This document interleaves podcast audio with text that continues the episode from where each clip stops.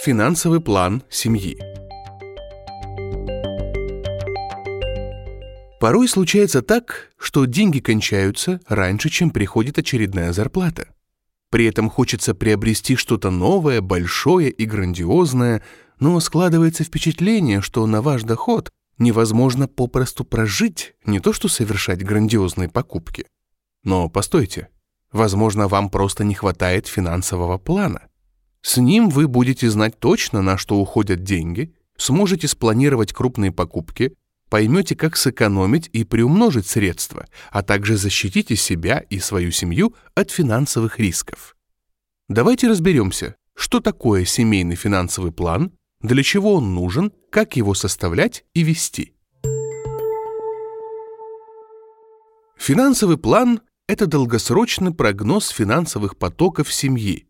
С ним вы планируете, сколько денег за определенный период заработаете и как их потратите. Надеемся, что эта лекция поможет вам пересмотреть свои взгляды на финансовое планирование. В каких случаях пригодится семейный финансовый план? Он пригодится во всех случаях. Часто считают, что финансовый план нужен, чтобы тратить меньше. На самом деле он нужен, чтобы за те же деньги получать больше.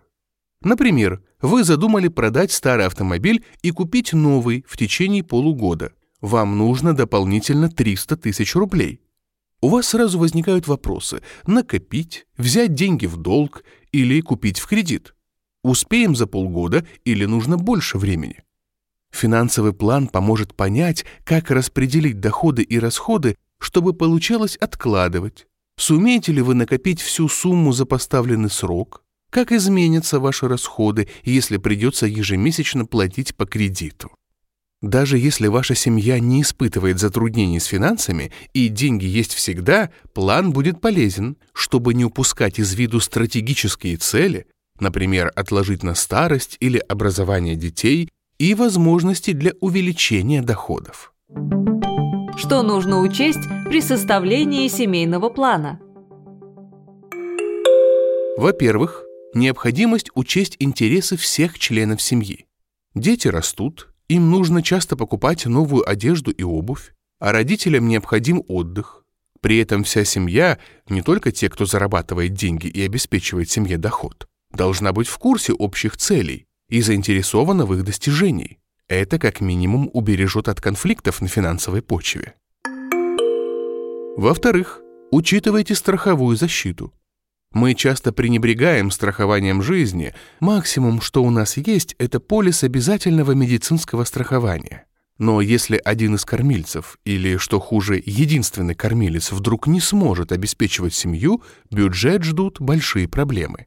Но страховка сгладит эти последствия. В-третьих, привыкайте самостоятельно копить на пенсию. Да, мы знаем, что пенсионное отчисление за нас делает работодатель. Но это не означает, что к старости мы будем обеспечены всем необходимым. Возможно, пора завести графу «пенсия» в вашем финансовом плане и начать делать накопления. В-четвертых, не забывайте про сбережения. Они обеспечат финансовую подушку безопасности в случае потери работы или внезапных срочных трат. Лучше всего открыть вклад в банке. Это поможет уберечь накопление от инфляции. К тому же все депозиты застрахованы государством. Часть денег можно положить на индивидуальный инвестиционный счет, чтобы приумножить накопление и получить налоговый вычет. Но важно помнить о рисках. В серии лекций об инвестициях мы расскажем об этом подробнее. В-пятых, при составлении финансового плана учитывайте инфляцию. Если в начале года вы могли купить на свою зарплату одно количество товаров, то в конце года количество этих товаров уменьшится настолько, насколько возросла инфляция. Чтобы ваш план отражал реальную картину, закладывайте в него возможные потери бюджета от инфляции. И, наконец, в-шестых, формируйте активы и избавляйтесь от пассивов. Все покупки и имущество можно условно разделить на две категории. Активы – это то, что так или иначе увеличивает ваш доход, и пассивы то, что не приносит дохода или его уменьшает. Например, автомобиль может быть активом, если он помогает вам лучше работать и больше зарабатывать. или пассивом, если вы покупаете его, например, для поддержания статуса. Квартира, которая стоит пустой – пассив, так как вам приходится оплачивать коммунальные услуги. А если вы сдаете ее и получаете дополнительный доход – это актив. Конечно, не стоит оценивать с этой точки зрения каждую вещь, но важно понимать сам принцип и стараться обзаводиться активами или переводить вещи в состояние активов. С чего начать формирование финансового плана семьи? Первое. Начните вести таблицу учета доходов и расходов. Да, это кропотливое, порой утомительное занятие, но поверьте, оно того стоит. Двух-трех месяцев вполне достаточно, чтобы понять, сколько денег ваша семья зарабатывает в месяц и как вы их расходуете. И это понимание обернется выгодой для вас и вашей семьи. Ведите учет ежедневно и записывайте даже самые мелкие расходы.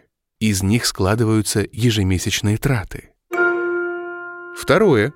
Анализируйте доходы и расходы. Для простоты анализа лучше распределять расходы по категориям квартплата, продукты питания, развлечения, медицина, покупки. Выясните, какие расходы у вас повторяются из месяца в месяц и сколько денег вам нужно.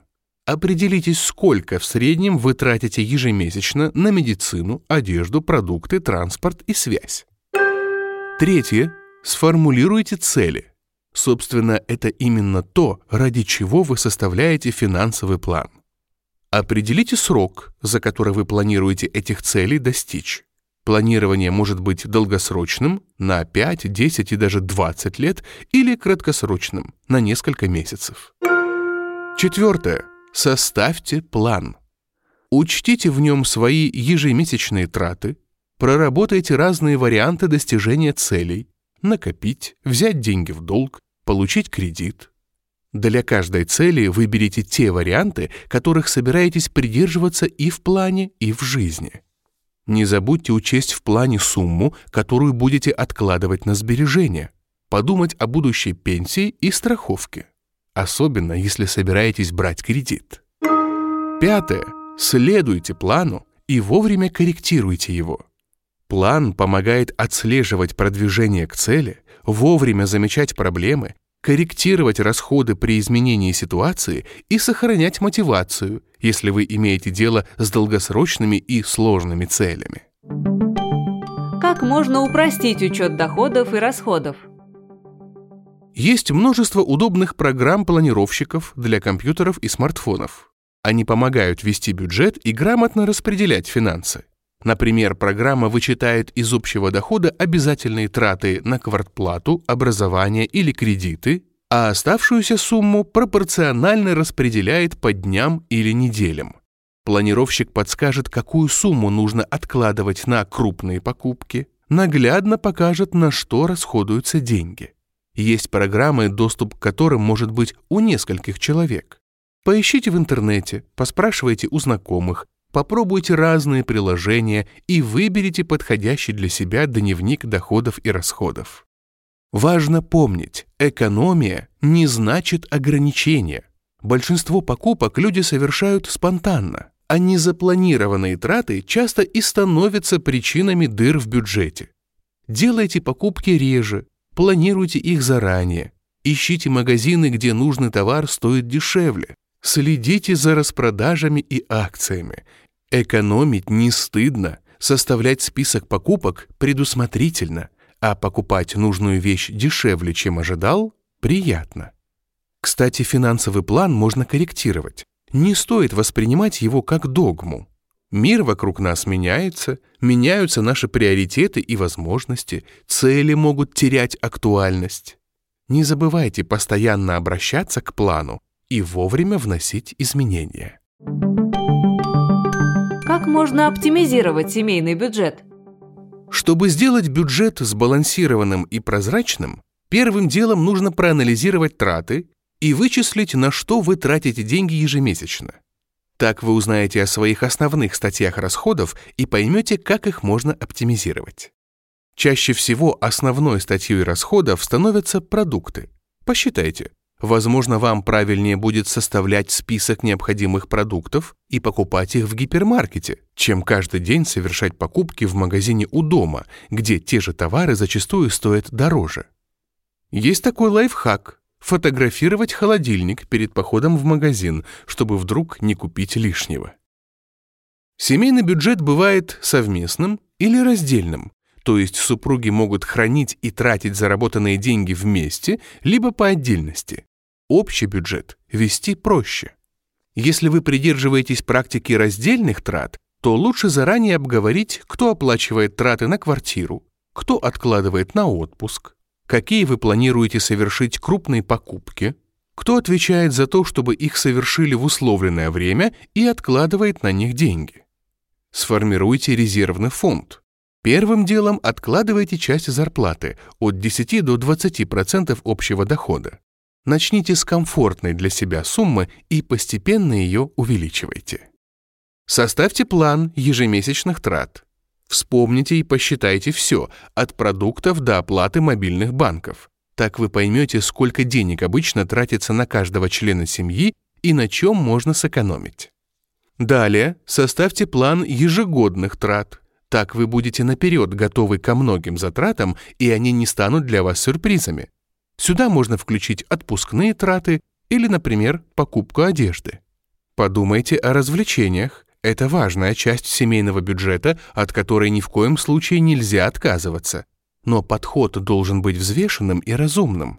Например, каждые первые выходные отдыхать без лишних затрат, дома или на природе, а каждые вторые посещать кафе, кино и прочее. Ну и, наконец, не забывайте, что многие вещи, которые продаются в магазинах, можно купить и в интернете по более низкой цене и даже с бесплатной доставкой. Достаточно сфотографировать нужную вам вещь и воспользоваться поиском по фотографии. Поставьте себе цель Пусть это будет путешествие через год или новая машина через пять лет. Гораздо проще к чему-то стремиться, если можно представить результат.